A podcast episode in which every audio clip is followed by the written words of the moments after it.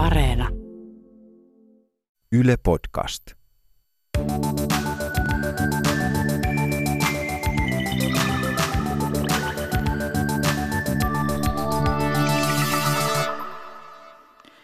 Mä olin tuossa pari vuotta sitten mun lukion kymmenenvuotis luokkakokouksessa ja mä tajusin siellä, että hemmetti nämä samat tyypit, jotka oli ihan yhtä hyviä koulussa ja kirjoitti ihan yhtä hyvät arvosanat kuin minäkin, on nyt paljon parempituloisempia kuin minä. Mä siis itse tienasin silloin sen kolme tonnia kuussa ja mun ympärillä olevat ihmiset tienaskin sellaista viittä tonnia kuussa. Ne oli lääkäreitä, juristeja ja toimitusjohtajia. Ja sitten mä olin vähän aikaa aika myrtynyt siitä ja tämä aiheutti mulle pienoisen ammatillisen kriisinkin, sillä mä tunsin ihan puhdasta kateutta niitä kohtaan. Mulle tuli vahva tunne siitä, että ne valitsi niiden elämän isoissa päätöksissä paremmin kuin minä. Ja nyt niillä oli hyvä palkka, hyvä status ja melko varma duuni. Eli mä en siis selkeästikään silloin joskus lukioikäisenä ajatellut tarpeeksi sitä, että mitä mun kannattaa tehdä, kun mä menin opiskelemaan yhteiskuntatieteitä. Ja nyt kolmekymppisenä, kun jengi valmistui, niin se iski vastaan. Ja tällaista on mun mielestä jotenkin jäätävä sanoa ääneen, koska kateus on mun mielestä suht hävettävä tunne. Olisi siisti ja ylevää pystyä sanomaan, että mä en ole koskaan ollut kenellekään kateellinen.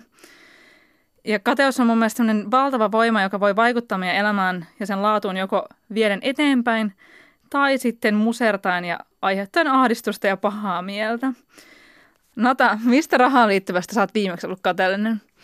Viimeksi? No kuules, nyt pistit pahan. Nykyään on ehkä saavuttanut elämässä sit sen pisteet, kun menee luokkakokouksiin, niin ei ole muille kateellinen, vai ehkä sitten joku onkin minulle kateellinen, että tota, kun tienaa vuodessa sen paristaa tonnia, niin on aika harvassa ne oikeasti asiat ja ihmiset, kelle olisi nimenomaan rahan puolesta kateellinen. Ehkä sitten sellainen oikeastaan se kateuden tunne tänä päivänä niin kuin herää silloin, kun joku ihminen on onnistunut sen elämän niin kuin balansoimaan niin hyvin, että sit se raha ei ole se ykkösjuttu ja sitten siellä elämässä on niin paljon kaikkea sisältöä, että sit sitä ei ehkä välttämättä niin kuin koekaan niin kuin jäävänsä jostain paitsi tai menettävänsä jotain, vaikka sitä rahaa ei olisi niin kuin tuolla Roope Sedän lailla sitten tuolla jossain holvissa pyörimässä. Tänään me jutellaan Natan kanssa rahakateudesta ja siitä, että miten me vertaillaan omia tilanteita muihin. Ja samalla me kuitenkin jutellaan myös siitä, että minkälaisia kateuden sietotekniikoita meillä on ollut ja miten tällaisesta sisintä kärventävästä tunteesta voi hankkiutua eroon. Eli sen jälkeen, kun sä oot kuunnellut tämän jakson, niin sun sielu on ehkä vähän helpottunut tai vähintään se on ainakin yleissivistyneempi, sillä tulossa on myös tiukkaa dataa suomalaisten tuloista ja menoista. Mä oon Julia Tureen. Natalia Salmela, sä oot toimitusjohtaja, yrittäjä ja bloggaaja. Ja mä pyysin sut tänne siksi, että kun mä kyselin Instassa, keiden palkoista ja rahoista ihmiset on kateellisia, niin muun muassa juurikin johtajat, yrittäjät ja bloggaajat mainittiin monta, monta kertaa. Ja sut mainittiin peräti nimeltä monta kertaa, joten tervetuloa vaan tänne juttelemaan. Kiitos, kiitos. Neljä kautta neljä oikein. Tässä on lucky day. Miksi sä epäilet, että jengi on sulle kateellista? No varmasti johtuu siis siitä tosiaan, kuten tuossa sanoinkin, niin omat tuloni ovat tänä päivänä jo aika hyvät ja sitten varmaan ihan siis myös niin hyvät, että se alkaa tuntua monille ihmisille sellaiselta ihan niin kuin saavuttamattomalta määränpäältä elämässä, jos sitä nyt määränpäätä haluaa koskaan tehdä. Mutta sitten varmasti myös se vaikuttaa tosi paljon, että mä puhun omista raha-asioistani tota, ihan selkeästi ääneen ja tosi rehellisesti. Ja, ja sitten kun se oikeastaan se koko niin kuin rahahistoria ja rahan nykyisyys on niin kuin läväytetty pöytään, niin ihmisten on tosi helppo tarttua siihen myös ehkä sellaisten omakohtaisten kokemuksien kautta. Eli vaikkapa se, että joku ihminen on säästänyt pitkään omistusasuntoon ja sitten meikäläinen tulee sieltä ohi ja neljäs vuodessa niin hankkii itselleen täysin velattoman asunnon PK-seudulta, niin kyllä mä luulen, että siinä varmasti monilla on sellaisia fiiliksiä, että, että mitä minä teen oikein ja, tai mitä minä teen väärin ja miksi Nata menestyy tuolla tavalla noissa rahoissaan kuin, kuin sitten menestyykin. Ja, ja siis tämä on niinku siitä mun mielestä kiinnostava juttu. Mä kuuntelin uh, yhtä mun Lemparipodcastia päivystäviä dosentteja tuossa ja, ja siinä mainittiin tämmöinen mun kiinnostava termi kuin suhteellinen deprivaatio, joka tarkoittaa sitä, että ihminen vertaa itseään aina niihin ihmisiin, jotka on niin jollain tavalla sama, saman todellisuuden piirissä kuin itse on. eli tämä tarkoittaa sitä, että, että mä en ole vaikka Kim Kardashianilla millään tavalla kateellinen, mutta sulle mä voin olla, koska sä oot, niinku, sä oot samassa todellisuudessa ikään kuin elät kuin minä. Mutta sitten se on joku semmoinen outo juttu, että mä aina vertaan itseäni niihin, jo- joilla menee vähän paremmin, mutta mä en ikinä vertaa itseäni niihin, joilla menisi niinku huonommin. Toi on kyllä ihan totta. Mä teen ihan samaa. Ja itse asiassa nyt kun hassua kun sanoit, koska mä oon oikeasti nimittäin joskus katsonut sinua ja pohtinut tässä niinku omissa kateuspuuskissani, että mitä toi hiton tureeni Julia tuolla tekee oikein, että miksi hän on niin suosittu ja minä en. No, Minäkin olen puhunut rahasta. ei mun mielestä puhut rahasta tosi hyvin ja mun mielestä se on, se on ihan mahtavaa. Että, että on, me ollaan naisia, jotka puhumme rahasta suoraan ja, ja se voi totta kai aiheuttaa niin kuin sekin kateutta. Ja no okei, kyllä mun on pakko myöntää, että kun mä kuuntelin teidän toista lempipodcastia, niin ysistä viiteen, niin siinä jaksossa, kun sä kerrot, että sun firman liikevaihto oli viime vuonna 230 tonnia ja siitä voittoa oli 170 tonnia, ja koska sä oot sun, ainoa, sun firman ainoa jäsen, niin se oli käytännössä sun rahoja, niin siitä tuli sellainen pieni, en mä nyt sanoisi kateus, mutta, mutta sellainen, niin kuin, että wow, että, että nainen, että sä oot kyllä tienannut. Niin nyt mä haluaisin heti, että sä kertoisit meille kaikille muille jotain, mikä saa meidät vähemmän kateelliseksi sun tuloista. Joten kerro vähän, niin kuin, että, ku- että mitä tämä on vaatinut, kuin rankka tämä on ollut. Jotain vähän niin kuin silleen, että mulla on sellainen olo, että, että mä en ole enää kateellinen. No totta kai siis se, että mun mielestä helppo olla kateellinen, kun sitä koko kuvaa ei tunne. Eli ei tiedä kaikkea, että mitä siihen esimerkiksi on mennyt vaikka kuinka paljon aikaa tai, tai kuinka paljon se on vaatinut niin kuin resursseja ihmisiltä. Niin tota, kyllähän fakta, ihan siis kylmä tosi asia on se, että mä oon viimeiset kahdeksan vuotta tehnyt kahta duunia ihan koko ajan päällekkäin. Eli se, että tuolla firmalla tänä päivänä menee niin kuin noin hyvin, niin johtuu siitä, että mä oon tehnyt käytännössä 16-vuotisen työuran tähän pohjalle. Mm. Eli nyt kun mä oon 30V, niin voisi oikeastaan ajatella, että mä olisinkin sitten 38-vuotiaan tasolla sitten näissä omissa, omissa duuneissa. Et ehkä pelkästään myöskin se, että jos joku kaksi femma tyyppi vertaa itseään niin kuin muuhun, niin eikä kannattaisikaan verrata 30 vaan niin kuin 38 sit vuotiaaseen. Että toi on ainakin yksi, että toi niin kuin ajallinen panostus tuohon duuniin ja, ja tota, sitten noihin töihin. Ja sitten totta kai myös musta tota, ihmisillä on niinku erilaisia ylipäätään niinku taitoja ja niitä resursseja. Mä oon hyväksynyt jo tuossa muutama vuosi sitten, että mun oikeasti niinku talentti on sitten niinku myyminen. Että et raha, vaan niin kuin sanotaan, että on niinku kaksi keinoa saada rahaa itselleen. Joko niinku käyttää sitä viisaasti, eli käytännössä säästeliäästi, tai sitten niin kuin tehdä sitä lisää. Eli niin kuin sit se myyminen on ja se oikeastaan. On itse asiassa semmoinen asia, mitä mä oon ihan niin kuin tilastokeskuksesta kattonut, että myyjistä on pulaa Suomessa, että myyjien kysyntä on korkea. Joo, ja sitten on tosi helppo ymmärtää, että jos joku ihminen pystyy niin kuin sulle tavallaan moni, moninaistamaan sinun rahavarasi, niin totta kai niitä aina tarvitaan. En mä niinku sen takia koe, että mulle ei tule ikinä oleen pulaa niinku duuneista, koska mä oon omassa elämässäni ehtinyt jo myymään niinku kaiken mahdollista farkuista viinaa ja konsepteista blogiyhteistöihin ja mitä kaikkea tällä välillä, niin että tässä on ainakin tullut Mut treenattua. joo, mä niinku, saan kyllä kiinni tuosta, no, että sä oot tehnyt paljon duunia, koska monesti, kun mä, me ollaan siis tunnettu jo monen monta vuotta. Kyllä. Ja, ja niin kuin, uh, no en sano, siis tämä kuulostaa jotenkin pahalta, jos mä sanoisin, että mä oon niin jotenkin säälinyt sua. En missään nimessä ole säälinyt sua. Mä en tullut, ei tullut tänne hau, mun haukuttavaksi. Mutta siis oon niin kuin katsonut, että sä teet aivan hemmetisti töitä ja niin kuin mä oon miettinyt, että mä en itse jaksaisi tehdä noin paljon töitä. Että mä, niin kuin, mä oon itse aika vapaa-aika orientoitunut ja mulle semmoinen niin sohvalla makoilu on niin tosi tärkeää. Niin, tai ihan vaan semmoinen niin peruslööbaaminen. Niin sitten mä oon niin kuin miettinyt, että, että, jos mä niin kuin mietin tätä vaihtokauppaa, niin mä en niin kuin ottaisi sitä. Niin, että ottaisi tällaista no life nataa tästä tota elämäntilannetta itsellesi. No ei vaan, toi on kyllä ihan totta, että to, tosi usein siis mulla ainakin omien niin seuraajieni kanssa on käynyt niin, että sit kun mä sanon sen, sen tota asian niin kuin ääneen, että kuinka paljon vaikka duunia tekee. Niin sä teet iltasi viikonloppuisin. Viiltasin viikonloppuisin kaikki mahdolliset ajat. Eilen esimerkiksi ihan normityöpäivä, yhdeksältä aamulla asiakaspalaveri, sen jälkeen toimistopäivä, viideltä alkoi kuvaukset, se jonka jälkeen mä pääsin kotiin ja kirjoitin puoli yhteen asti, niin sitten niitä juttuja purin muistikorttiin, käsittelin kuvia. Ja toi oli mun ihan tavallinen työpäivä.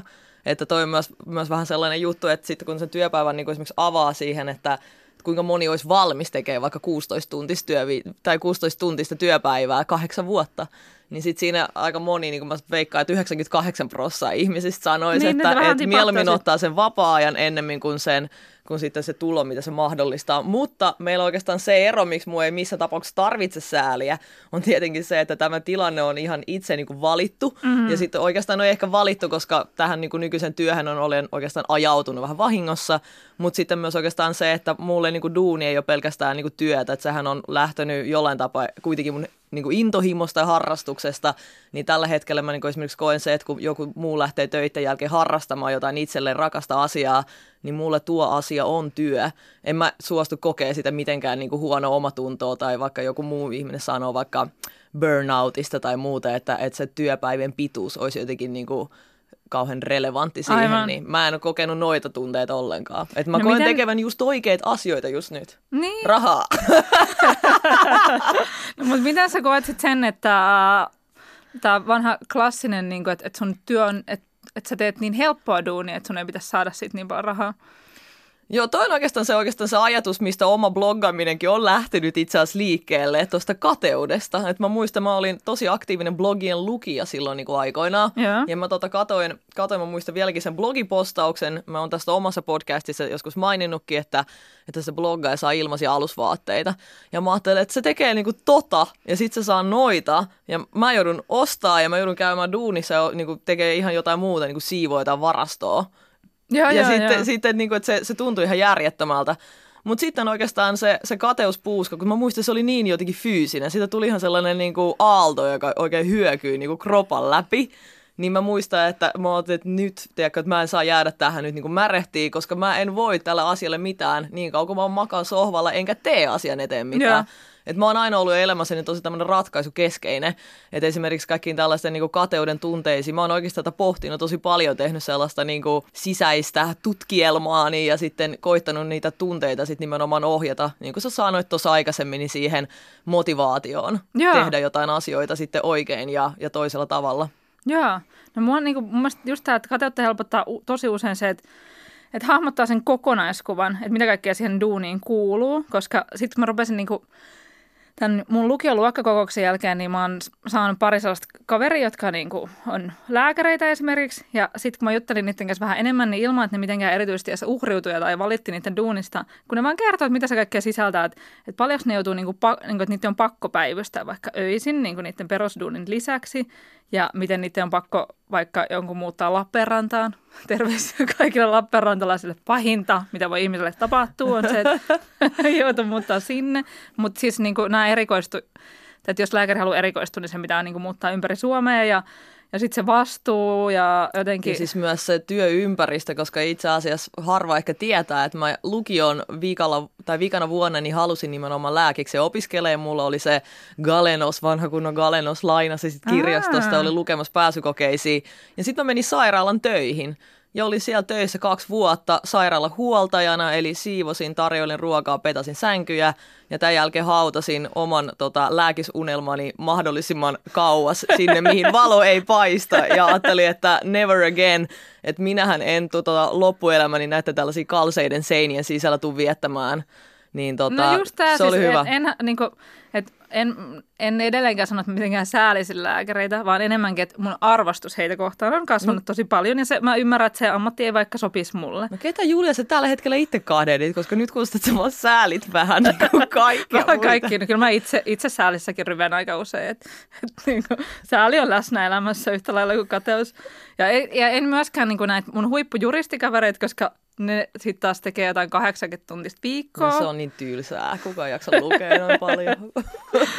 Et siinä mielessä niin kuin, pitää jotenkin niin kuin miettiä niitä omia valintoja, että vähän silleen ottaa itse otan omista valinnoista myös vastuuta ja mietin, että mistä elämäntilanteessa mä oon tehnyt ne. Sitten jos puhutaan tällaisesta vertailemisesta ja koska täällä puhutaan nimenomaan nyt rahasta, niin mä oon huomannut, että kun mä oon näistä raha-asioista paljon viime aikoina, niin ihmisellä on aika lailla gäppejä siinä yleissivistyksessä, että mitä suomalaiset yleisesti ottaen tienaa. Ja mä oon huomannut sellaisen, että, että, että moni äh, elää siinä niin kuin vähän sellaisessa omassa kuplassaan, että ihmiset, jotka elää vaikka tuilla, niin ne katsoo sitä maailmaa siitä perspektiivistä, että vähän niin kuin, että kaikki nostaisi jollain tapaa tuki. Ja mä ymmärrän tämän, koska silloin kun mä olin opiskelija ja nostin asumistukea, niin mä ajattelin, että mä tuun koko loppuelämäni nostamaan asumistukea, kunnes jossain vaiheessa mä en enää nostanut sitä. Ja okei, tämä ei sinällä ole ihan täysin väärässä, koska Kelan mukaan joka kuudes suomalainen saa tällä hetkellä asumistukea, eli se on kyllä aika paljon.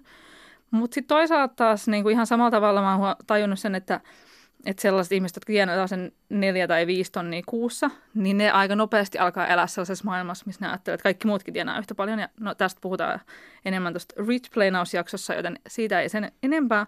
Mutta mun mielestä ihmisten pitäisi tietää Suomesta ainakin kaksi tällaista lukua. Ja yksi on se, että Suomen yleisin palkka on 2600 euroa bruttona, eli ennen veroja. Eli ei sen enempää eikä myöskään sen vähempää. Eli se on niinku semmoinen, millä niinku perusihminen tulee Suomessa toimeen. Ja sitten taas tämmöinen keskiansio on 3470 tällä hetkellä. Ja se on, tarkoittaa siis sitä, että niinku se on keskiarvo kaikesta, mitä tienataan. Eli, eli ne, jotka tienaa tosi paljon, niin ne niinku hilaa sitä lukua ylöspäin kuin vaikka minä. niin, no ei. niin kuin vaikka. Ja sitten toisaalta äh, nyt esimerkiksi Hesari on uutisonut paljon siitä, että tuloerot ovat siinä mielessä kasvaneet, että kun vuonna 1995 keskituloisiin kuului yli puolet, eli 52 pinnaa suomalaisista, niin vuonna 2017 keskituloisten osuus on enää 44 prosenttia. Eli keskiluokka on kaventunut Suomessa. Et siinä mielessä niin kuin, on tapahtunut sitä, että on enemmän pienituloisia ja enemmän suurituloisia. Ja sen mä ymmärrän, että jos siihen niin kuin jää ikään kuin semmoinen aukko siihen väliin, että ihmiset, ihmiset todellisuus tai tämmöinen niin kuin kokemusmaailma ei kohtaa enää, niin se voi aiheuttaa helposti sellaista niin kuin kateutta, koska ne ei enää taju, että mitä joku asia va- vai mitä joku asia vaatii jonkun ammatin harjoittaminen vaikka. Se mä oon muuten ihan täysin huomannut on sanonta, että raha tulee rahan luokse, niin koska musta tuntuu, että omassa elämässäni niin toi tavallaan tahti esimerkiksi siihen kohti sitä parempi tuloisuutta, niin se on kiihtynyt. Mä en tiedä, miten sä oot kokenut tuon. Musta tuntuu, että siihen alkuun, niin kuin siihen vaikka saadakseen sen niin kuin kolme tonnia, tota kuukausipalkkaa, tai sitä ei edes kauhean monta vuotta, että, että tota, kun mä oon niin kuin tienannut kolme tonnia kuukaudessa, että varmaan viisi vuotta sitten vielä Joo. tienasi, niin, niin tota, tuntuu, että siihen meni niin kuin valtava aika ja energia, mutta sitten tämän jälkeen niin se on niin kuin mennyt oikeasti eksponentiaalisesti, että joka vuosi vaan tuplaantunut. Että, tota, että se on, se on niin kuin jotenkin mun mielestä hassu ilmiö. Mä oon tätä pohtinut, että mistä johtuu, ja se varmasti johtuu siitä, että kun raha on käytettävissä niin kuin päivän aikana enemmän, niin sä voit myöskin sellaisilla sijoituksilla esimerkiksi siihen vapaa-aikaan tai ehkä tavaroihin tai muuten, niin sitten luoda mahdollisuuksia niille uusille sitten niin kuin rahan tienaamis ikään kuin Sepä, keinoille. Ja sitten raha on kuitenkin ihan yhtä lailla samalla tavalla kuin joku kokkaaminen. Että et sitten kun sitä oppii käyttämään tietyllä tapaa, vaikka sijoittamaan tai että al- alkaa niinku hiffaa, että et, et mun, kannattaa, mun ei kannata vaikka laittaa aikaa niin tyyli yrittäjänä kirjanpitoon, vaan että jonkun muun kannattaa tehdä se ja sillä aikaa mä teen jotain, mistä mä saan enemmän rahaa. Tai niinku, että et sitä pikkuhiljaa niinku alkaa tajuta sellaisia lainalaisuuksia, mitä ei niinku mistään muualta ole ymmärtänyt, vaan enemmänkin vaan kokemus on tuonut. Että ymmärrän ton pointin.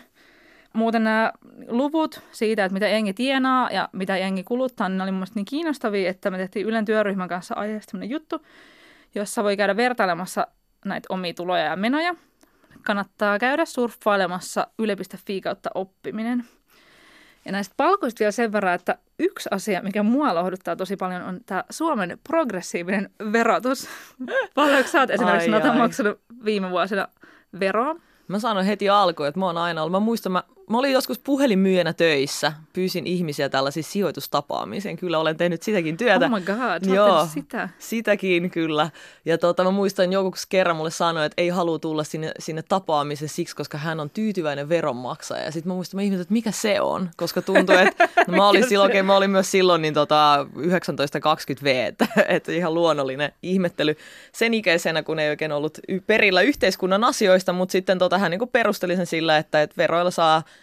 niin paljon kaikkea hyvää tässä yhteiskunnassa, että hän maksaa niitä ihan tyytyväisenä. Mutta haa kappasta, että mä oon aina ollut toi tavallaan tajuamatta, niin niin tänäkin päivänä edelleen niin, niin tota, yrittäjät joutuvat tosi paljon veroja maksamaan. Et esimerkiksi joulukuussa niin, niin, niin tota, maksoin yhteensä 38 000 euroa veroja. Nois. 38 Suomen 000. kiittää. Kyllä, olkaa hyvät. Minä kiitän. Mutta mä koen aina Ylen niin...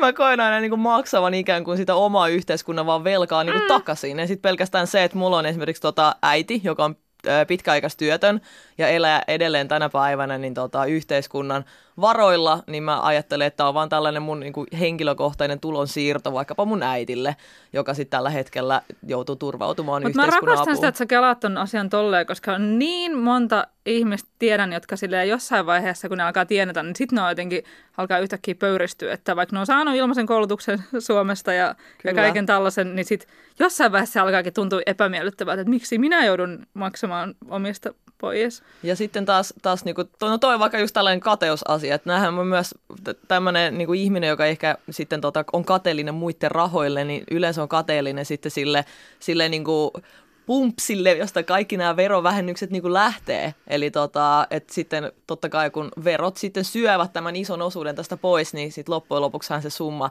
ei ole sitten niin suuri. No se ei myöskään. ole niin suuri. Esimerkiksi Veronmaksajan keskusliiton esimerkkilaskelman perusteella, jos ihminen tienaa 5 tonnia bruttona, niin verojen ja muiden maksujen jälkeen se saa tililleensä 3200 euroa, kun taas jos tienaa kolme tonnia, eli about mediaanitulon, niin sitten saa 2200 euroa. Eli viiden ja kolmen tonnin bruton välillä on oikeasti vain yhden tonnin netto, mikä se oikeasti aidosti niin lohduttaa minua. Mua itseni on itse asiassa lohduttanut myöskin se, että siinä on silti se tonnin ero. Että mä oon mm. ehkä niin kuin positiivisesti suhtautunut tähän tällä tavalla, että kun tosi usein vaikka sanotaan, että vaikka työnteko ei ole motivoivaa, koska saman rahan saat vaikka olemalla kotona jollain tuilla. That's niin, bullshit. That's bullshit. Ja siis niin kuin se loppujen lopuksi... Voit... Ihminen, joka sanoo tolleen, niin ei ole kyllä niin kuin millään tuilla kyllä. elänyt, koska esimerkiksi toimeentulotuki ja, ja nämä tuet, niin nämä on aivan järjettömän pieniä Kyllä, oikeasti. niillä eläneenä niin myös vahvasti tota allekirjoitan tuon ja sitten nimenomaan itse on sitten motivoinut kuitenkin, että mä tiedän, että siinä sitten jää se tonni, no sitten siinä jää se toinen tonni ja sitten on niin miettinyt, kuinka paljon sitten periaatteessa voi tienata tai pystyy tienaamaan että sinne viivan alle jääkin sitten useampi tonni. Että, Joo, että se on niin ollut mä, oikeastaan mä ainoa mieltä, tapa. Että, että mun mielestä niin kuin, mä en missään nimessä kannata sellaista, niin kuin, että tasapalkkaa esimerkiksi, koska mun mielestä nämä niin kuin palkkaerot pystyy järkeilemään just tällaisella, mitä mä aikaisemmin nyt Tänne jakson jälkeen on pakko pyytää kaiket lääkärit anteeksi, kun mä ilmeisesti säälin heitä niin paljon tämän jakson aikana, mutta se johtuu siitä, että mä ollut niin kateellinen heille. Niin, niin tämä, että, että miksi joku, jonkun tietyn ammattiryhmän tyyli, vaikka kirurgien tai toimarien tai nykyään vaikka koodareen palkat on niin isoja, niin se, se johtuu niin kuin pitkälti siitä, että työvoimassa ää, niin kuin palkat määräytyy kysynnän ja tarjonnan mukaan, eli sellaisiin niin kuin raskaisiin tai tosi vastuullisiin tai hirveästi aikaa vieviin töihin tai sellaisiin, jotka vaatii hirveän pitkän koulutuksen, niin niihin on vähemmän tekijöitä kuin sellaisiin, jossa vaatimukset ei ole niin korkeat. Ja siinä mielessä niin se on niin kuin ihan mun mielestä ihan fiksu. Tai niin kuin, että, että niihin, niin, se tuntuu ihan reilultakin, että niistä saa sitten niin kuin enemmän sitä rahaa, koska niitä tekijät on vähemmän tai ne pystyy pyytämään. Mutta sitten on kuitenkin myös sellaisia duuneja, jotka ää, on, vaatii hirveästi vastuuta. Ja ni, ne on hirveän niin vaivalloisia ja niistä tota, no niin, vaaditaan niin kuin pitkä koulutustyyli, vaikka lastentarhanopettaja tai sairaanhoitaja. Ja mun mielestä se on niin kuin ihan hyväkin, että näis, näitä on, on nyt otettu esiin ja nämä ammattiryhmät alkaa vaatia lisää palkkaa, että toivon, että niiden AY-liikkeet esimerkiksi niin kuin skarppaa näissä ja, ja niin kuin, että, että se, että me nyt tässä näin perustellaan, että, että miksi en ole kateellinen Xlle tai Ylle, niin ei tarkoita sitä, että joku ammattiryhmä ei saisi vaatia lisää, että totta kai saa vaatia. Mun isä itse asiassa on tota, rakennusalalla ollut töissä koko ikänsä ja tota, nyt kun hänellä on nyt tänä, tänä päivän toiminimiä tekee sitä kautta ja sitten on ollut siellä Fajan, Fajan kanssa Raksalla useita kertoja oman nuoruuteni aikana tekemässä teet harjoitteluja, mitä kaikkea. Ja ei käy kateeksi, että tuntuu, että tosi usein esimerkiksi tästä niin kuin palkkakuopasta kun puhutaan, niin totta kai sieltä naisvaltaisilta aloilta löytyy eniten niitä aloja, jossa sitten se oikeasti palkan taso on, on niin kuin jäänyt ajastaan jälkeen, mutta kyllä niitä tuolta miesvaltoisiltakin aloilta löytyy, että tuota, tuntuu esimerkiksi tuossa rakennuspuolella, niin kato isäkin oli tämmöinen virolainen halpa duunari ja on edelleen, niin, niin, niin tuota, tuntuu, että sen sijaan, että sitten palkkataso nostetaan, niin otetaan vaan halvempaa työvoimaa sitten muualta. Että nyt kun virolaiset rakennusmiehet ovat jo niin kalliita, niin kuulemma Latviasta tulee sitten tänä päivänä niin, vielä vähän edullisempaa. Niin. Että... Ja, ja noin no menee, niin kuin, että et ei nämä niin kuin ihan täysin reiloi ole. Että kyllä tässä on mun mielestä ihan niin kuin no vaikka globalisaation myötä niin tullut sellaista, niin kuin, että mihin, niin kuin, mistä on syytäkin puhua. Ja niin kuin. Mun omalla kohdallani niin oikeastaan tätä mä oon yrittänyt niin kuin taistella. Tuossa oli tosi hyviä pointteja sulta, mitä sä sanoit, että millä sitä omaa niin kuin expertiseä pystyy sitten korostamaan. Ja mulla on nimenomaan ollut sitten sen oman niin kuin taidon jalostaminen sille, että on tehnyt itsestään niin kuin tietyllä levelillä, vaikkapa niin kuin digitaalinen markkinointi, sosiaalinen media, jonka niin kuin parissa itse olen tässä vuosikausia niin kuin pyörinyt, niin, niin tota, musta se on, se, se on, se on vaan sellainen ala esimerkiksi tänä päivänä, missä on edelleen niin kuin hyvin vähän tekijöitä, niitä sellaisia, jotka, jotka pystyy sen, sen niin kuin vasemmalta ja oikealta silmät kiinni niin kuin tekemään yeah. aina niin kuin tuloksellisesti, niin, niin, tota, siinä on edelleen sellainen kehityskohde, että ainakin olen sanonut monille yrittäjille, että esimerkiksi tuonne somepuolelle edelleen tarvitaan yksityisyrittäjiä. Aivan niin, saleen, kyllä. todellakin. Mä kysyn ihmisiltä, joiden rahoista tai palkasta jotkut muut ovat olleet kateellisia, että mitä he haluaisivat sanoa näille kateellisille tyypeille. Ja nämä on aika kiinnostavia. Mä toivoisin, että perinnöistä kateelliset ihmiset muistaisi katsoa sitä kokonaiskuvaa. Mä itse menetin hiljattain molemmat vanhempani. Ensin me isän kanssa saattohoidettiin äiti kotona ja vajaa vuosi myöhemmin mä olin sitten isäni vierellä hänen kuollessaan. Osuuteni perinnöstä on ehkä noin 120 000 euroa ja siihen on laskettu myös vanhempieni rivitaloasunto, joka on siis mun veljen ja mun lapsuuden koti, jota me ei olla ainakaan vielä myyty.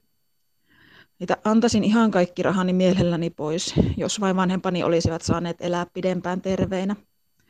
Ja en mä uskokaan, että mun kaverit on kateellisia, sillä he on sitten nähnyt tämän kärsimyksen ja surun, ja tähän kuuluu. Mä itse puolestani yritän kovasti olla olematta liian kateellinen siitä, että toisilla on vanhempansa ja heidän lapsillaan isovanhemmat. No tästä tulee just mieleen tämä, että, että ihmiset usein niin vaihtaisi jonkun yhden pienen osan niiden elämästä. Että mä voisin vaihtaa vaikka, että mä voisin ottaa tuon perinnön, mutta en mä sitä ottaisi, että mun vanhemmat olisi kuolleita. Tai, tai niin kuin ne, keillä on rikas puoliso, niin ne voisi ottaa niin kuin sen rikkaan puolison tulot, mutta ne ei ottaisi sitä, että se puoliso tekee vaikka hirveän pitkiä viikkoja ja on vaikka stressaantunut tai jos on lapsi, niin, niin itse joutuu hoitamaan niitä paljon enemmän kuin se puoliso. Että, että tämän tyyppisiä, että ei, niinku, että ei, ei ottaa sitä kokonaiskuvaa. Mä oon aika normaalituloinen mun kavereilla ja on aika samat tulot kuin mulla. Saadaan saman verran palkkaa kuukaudessa. Mutta mä huomaan, että mä kuulen sellaisia kuittailuja siitä, että miten mä matkustan niin paljon tai mä käyn vaikka ravintolassa syömässä usein tai, tai sitten mun ajankäytöstä jotenkin, että miten paljon mulla on vapaa-aikaa iltasin tai jotain tällaista, niin se ärsyttää mua aika paljon, kun se tulee sellaisilta kavereilta, joilla olisi itsellä ihan sama mahdollisuus tehdä ne samat valinnat elämässä kuin mitä mä oon tehnyt, kun me esimerkiksi asutaan, meitä on, me ollaan kolmen hengen perhe, meillä on yksi lapsi. Me asutaan kaupungin keskustassa omassa kerrostaloasunnossa. Niin meillä on neliöitä 40, eli pieni kaksio. Mutta me viihdytään siinä tosi hyvin. Mutta siinä on tosi edulliset asumiskustannukset ja sen kautta meille jää myös rahaa elämiseen paljon enemmän kuin näillä mun ystävillä, jotka asuu niissä omakotitaloissa. Mä oon kokeillut myös sen, että mä asun omakotitalossa, mutta mä tulin siihen tulokseen, että mä mieluummin laitan ne rahat vaikka siihen matkustamiseen tai ulkona syömiseen, kuin niihin pihakivetyksiin tai jatkuvaa terassin laajentamiseen tai muuhun vastaavaan. Joo, nyt me ollaan puhuttu vaan niin näistä ää, tuloista, mutta mun mielestä on kiinnostavaa myös se, että että ihmiset ei välttämättä päälle päin voi sanoa, että, että millaiset menot sillä on. No jaa, kävin eilen tsekkaamassa yhdessä optikkokaupassa silmälasi kehyksiä ja sitten tämä myyjä siellä kaupassa, niin noin 25 kertaa ihan valehtelematta korosti mulle, että nämä kehykset on tosi kalliit. Tosi, tosi kalliit on. Että me pidetään nämä täällä siksi täällä tiskin alla, kun nämä on niinku tosi kalliita. Tuli sellainen fiilis, että, että niinku, että miten paljon sä niinku luulet, että mä tiedän, miksi täytyy korostaa tätä asiaa. Niin, sinulla niinku... pummi ei ole koskaan varaa kyllä, näihin kehyksiin. Joo, joo. Et Mut... ehkä, ehkä sitten niinku olen itse säästänyt sitten, sitten olla, olla panostamatta tähän niinku oman ulkoiseen muotoon. Sä elät ilmeisesti aika säästeliästi. Joo, ja tota, mulla, on, mulla on ollut sekä niinku tavallaan nämä molemmat opit käytössä, että myös niinku ne lisäansiot ja sitten myös ne tavallaan pienet menot, että tällä hetkellä niin tota, äh, asutaan miehen omistamassa asunnossa ihan Helsingin ydinkeskustassa ja tota, mä maksan oikeastaan tota, uutta asuntoa ihan tuolle kuule käsi, siis käteisellä omalta pankkitililtäni, niin ettei ole tarvinnut edes lainaa niin ottaa sitten niihin ensimmäisiin eriin ennen kuin se sitten tuossa uusi lofti siellä merenrannalla valmistui no, ens, ennen ensi kesää. Että panostan kyllä tiettyihin siis asioihin, että asuminen on yksi, mutta sitten säästän oikeastaan kaikesta muusta, että eh, en omista autoa, en ole koskaan hankkimassa autoa, sitten tota, en kauheasti matkustele ihan vaan siksi, että ei ole aikaa. Mä oon perustellut tämän itse myös ilmastotekona, että, että tota, et vaikka oikeasti mä oon aika kateellinen niille, ketkä pystyy lähteä niin keskeltä talvea johonkin, johonkin pidemmälle sitten lomalle lämpimään, nyt kun tonne ulos varsinkin katsoo. Sitten tota, mä elän aika mun mielestä sellaista Mä panostan niinku elämyksiin, ruokaan, mutta sitten en materiaan, en vaatteisiin, en niinku tavaroihin. Mä en laita sisustusta uusiksi, en tykkää merkkilogoista sitten vaatteissani, että ostan vaatteeni aina, aina tota laadukkaina kerran ja sitten käytän niitä pitkään. Mun farkkoja on paikattu kahdesta eri niinku, tavallaan tästä paikasta, että että myöskin kun esimerkiksi vaatteet on pitkään käytössä, en ole mikään sellainen materialisti. Ja eikö sä sanonut, että sä oot jotain about, niin kuin, että niin, siihen vaikka sun ekan kämppään, niin säästit about, mitä se oli, 10-15 vuotta? Joo, että oikeastaan isovanhempani alkavat säästää sit pankkitilillä, kun mä olin 8V ja sitten mä ostin sen 24-vuotiaana muistaakseni. Eli itse olin sitten säästänyt sit 15-vuotiaasta siihen saakka, eli 10 vuotta kaikista omista ja kesätyötöistä, niin veronpalautuksista ja, ja tota, kaikista niin opiskelujen ohessa tehdystä duunista. Tämähän on yksi myös sellainen asia, että kun esimerkiksi joku on mulle joskus tästä sanonut, että, että Naata, että kun sä oot ostanut on sijoitusasunnon tai omistusasunnon tai molemmat, niin että ei se ole meille muille niin mahdollista ja, ja että, niin kuin, että mulla ei ollut vaikka mahdollisuutta käydä opiskeluiden aikana niin kuin tekemässä töitä. No mä oon tehnyt koko mun opiskeluajan duunia. Ihan siis mä olin puoli vuotta työttömänä tai työttömänä, eli vain pää, pääasiallisena niin opiskelijana. Ja sitten sen jälkeen meni heti duuniin. Niin kyllähän niin kuin esimerkiksi se opiskeluelämäkin oli sitten sellaista, että siinä vaiheessa kun muut vaikka meni aamulla fysiikan luennolle, niin mä tulin vuorosta viideltä aamulla. Nukuin kaksi tuntia himassa ja sitten luentojen jälkeen päiväunet ja menin takaisin sinne baariin. Ja mä tein tätä puoli vuotta ja energiajuomaa kului. Hei, tähän väliin pakko ottaa, koska niin monet sanoivat, että ne oli opettajille kateellisia, niin tässä on erään opettajan kommentti. Olen opettaja ja hyvin usein ihmiset ovat kateellisia sille, että saan yli 3000 euroa palkkaa, vaikka minulla on lyhyet työpäivät ja pitkät lomat. Totta on se, että opetusta minulla on noin 20 tuntia viikossa, mutta mitä ihmiset eivät näe, on se opetustuntien jälkeinen työ. Eli esimerkiksi tukiopetus, opettajan kokoukset, viestiminen vanhempien kanssa, seuraavan päivän tuntien suunnittelu, kokeiden suunnittelu ja kokeiden korjaus, johon menee hyvin monta tuntia viikossa. Eli työpäivät eivät todellisuudessa olekaan lyhyitä, sillä joskus saatan korjata kokeita vielä kymmeneltä illalla. Mitä muut eivät myöskään ehkä aina tiedä, on se, että teen pätkätöitä, koska en ole vielä saanut vakituista virkaa, eli teen yleensä vuoden sijaisuuden kerrallaan, jonka jälkeen olen työttömänä kesäloman ajan. Tuo oli kiinnostava kommentti ja mä äsken itse asiassa heräsin siihen, että mullakin on koko ajan ollut tämän, tämän tota meidän keskustelun aikana tarve jotenkin niin kuin ehkä puolustella itseäni ja omaa tilannettani, että toihan niin liittyy mun mielestä isommin tähän, että, että ylipäätään siihen, että tuntuu, että Suomessa se kateus on niin kamala tunne ja siitä pitäisi kokea semmoista huonoa omatuntoa ja sitten tota, vastaavasti pitäisi selitellä, että kukaan ei vaan olisi kateellinen. Mun mielestä tämä on vähän sellainen, no täysin tämmöinen anti-jenkki-tyyppinen ajattelumalli, missä sitten nimenomaan sillä ehkä omalla omaisuudella tai tuloilla tai muuta, niin onkin sitten jollain tapaa niin kuin hyväksyttävämpää sitten niin kuin leijuu tuolla. Niinpä, se on ihan jumalan tosi. Milloin sulle on ollut hyötyä tästä kateudesta? Miten, miten se niin voi saada jotenkin sen positiivisen puolen? No ihan varmasti se on ollut mulle siis tosi tosi voimakas, niin sellainen eteenpäin potkiva voima. Et myös koko mun bloggaaminen on alkanut sillä, että mä olin vaan silloin sille alusvaatteet saaneelle bloggaajalle todella kateellinen, niin, niin tota, en ole varmasti olisi tässä nykyisessä tilanteessa ilman sit sitä, sitä, sitä kateutta. Sitten mä muistan, että mä olin opiskeluaikana mun, äh, mun silloiselle parhaalle kaverille kateellinen, hän asui yksiössä ja minä asuin soluasunnossa. Ja sitten tuntui, että haluan kanssa asua yksiössä, niin sitten piti järjestää duuni itselleni, että sitten sain sitä omaa niin kuin, tulotasoa, että tuntuu, että se, vaikka se niin kuin, asia olisi pienempi tai suurempi, että silloin opiskeluaikana kyse oli oikeasti 140 eurosta, mitä se oli se, se ero, niin tota, tuntui, että joka kerta no, tuntui yhtä isoilta ja merkityksellisiltä ja, ja sitten tota se kateuden tunne voi olla joskus jopa pahempi, vaikka se vaikka summallisesti ei olisi joku, joku niin kuin Mä oon myös iso. huomannut tällaisen, että ö, mä kutsun sitä vähän niin kuin kateuskompassiksi, koska mä oon itse aika tämmöinen niin perso- ambivalentti persona sille, että mä en osaa oikein tehdä päätöksiä, niin sitten jos mä huomaan, että, että mä oon niin kuin vaikka tyyli, vaikka törmään Instassa johonkin asiaan, mihin mä, mistä mä oon hirveän kateellinen, niin sit, mä niin kuin, sit kun mä pääsen siitä hirveimmästä niin kuin ikävästä tunteesta eroon, niin sitten mä sanon, että ahaa, okei, eli ilmeisesti mä ehkä haluaisin sit elämääni tällaista asiaa.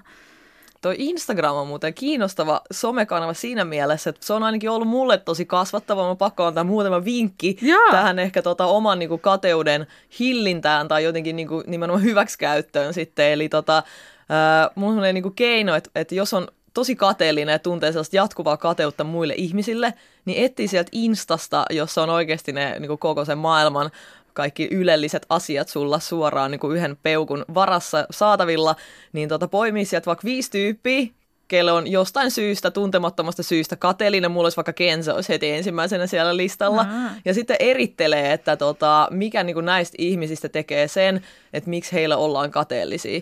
Ja sitten oikeastaan mä itse tälle insinöörinä analysoin tämän kaiken datan, mitä saan, niin Ah, tästä mä rakastan sun insinööriasennetta. kannattaa sitten oikeastaan miettiä, että, että onko se piirre, kun siihen on niin päässyt, että miksi vaikka minä olen Kensalle kateellinen, no hän on niin hyvän näköinen, että tota, hän on vaan niin kuin todella kaunis ja myös vaikuttaa mukavalta. Ja sitten rupeaa miettimään, että okei, pystynkö minä samaan? No en, mä musta ikinä tuu Kensan näköistä, vaikka päälläni seisoisin ja rahoja heittelisin plastikkakirurgeille, niin sen jälkeen kannattaa ehkä todeta, että okei, toi ei ole sen kateuden arvosta. Ja sitten vastaavasti, jos on vaikka kateellinen, kateellinen tuollaisille Tureenin Julioille, ketkä sitten puhuu todella kiinnostavilla sisällöllisillä asioilla näistä tietyistä teemoista, niin sitten ehkä varmaan kannattaa jotain sen eteen tehdä ja miettiä, että mikä, mikä sitten se, ja onko se vaiva niin kuin arvosta myöskin, että haluaako sitten siihen itse käyttää niin paljon aikaa, Totta. tekee jonkun pienen strategian. Tämä analyysi on ihan mahtava.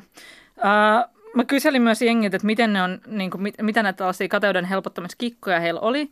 No yksi oli niin kuin Instasta vielä, niin oli päätynyt siihen, että hän oli lopettanut kaikkien sellaisten ihmisten seuraaminen, joita kohtaan hän on tuntenut sellaista irrationaalista kateutta, jota hän ei pystynyt edes selittämään. Eli se on niin kuin yksi keino, poista se, deletoi se asia sun elämästä. Bye bye Turenin Julia! No. Unfollow. Mutta sitten toinen kerta taas, että hänen paras ystävänsä on aina ollut sellaisessa tilanteessa, jossa sillä ei ole koskaan tarttunut miettiä rahaa, koska siellä vaan niin on ollut sitä massia niin paljon. Mutta sitten hän on järkeillyt, että hänellä taas on monia muita juttuja elämässään, mitä sillä toisella ei taas ole. Että ei hän sitten kuitenkaan niin kuin loppujen lopuksi vaihtaa sitä elämää. Ja niin kuin, sit kun tästä tunteesta on päässyt eroon, ne voi olla ihan hyviä ystäviä, että ei sit, siitä ei niin kuin, tule ongelmaa. Yksi sanoi, että, että se sitten aina sen jälkeen, kun sä mietit, että aah, olisipa mulla noin paljon rahaa, ja sitten sen jälkeen kelaa, että tarvitseeko mä noin paljon rahaa, että en mä oikeastaan tarvitse. Että niin kuin, mun, mun elämääni, että en mä saa sitä kulumaan edes mihinkään, että, että on niin kuin, silleen vähän niin kuin typerä tunne tähän.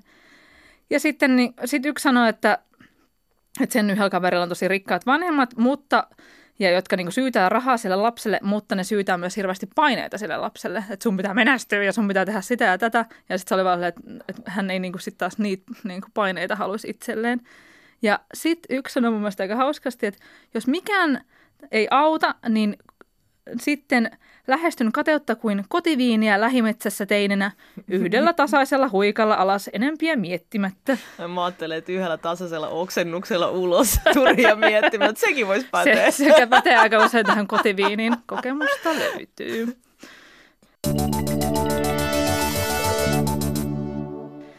Ja loppuknoppikysymys.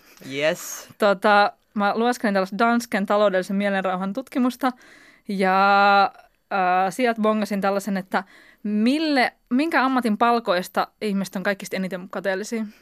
Minkä ammatin palkoista? No nyt, jos mä nyt sanon taas ne lääkärit. Mä sanon kirurgit. Ei vaan poliitikot. Poliitikot, Mä en tajua, totta, että tietty. Miksi ihmiset edelleen on kateellisia poliitikkojen palkoista? Se on ihan absurdia. No kun ei niitä kato tarvitse tehdä mitään ja Niin. taksitkin kuuluu hintaan. Taksit, taksit kulkee.